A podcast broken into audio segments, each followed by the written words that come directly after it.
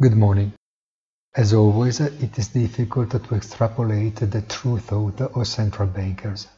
In his testimony before Congress, Jerome Powell remarked the strong recovery of the Stars and Stripes economy thanks to the contribution of subsidies timely provided in the peak of the crisis.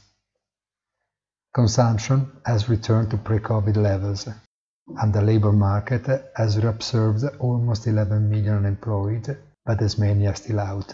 But in addition to emphasizing a slower development in the third quarter, the Fed president points out the high uncertainty related not only to the timing of the vaccines, but also to their actual effectiveness. His words: recent news on the vaccine front is very positive for the medium term. For now, significant challenges and uncertainties remain, including timing, production and distribution, and efficacy across different groups.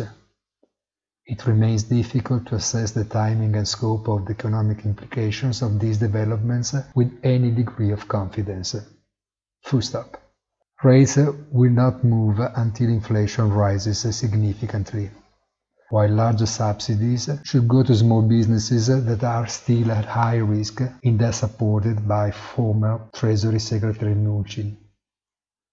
The O E C D, meanwhile, is adjusting its growth estimates for two thousand twenty-one by eight decimal points, which is a sound revision indeed.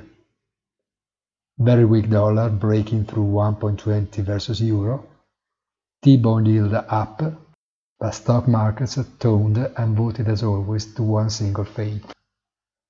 Have a nice day and please visit our site easy dash finance dot I T.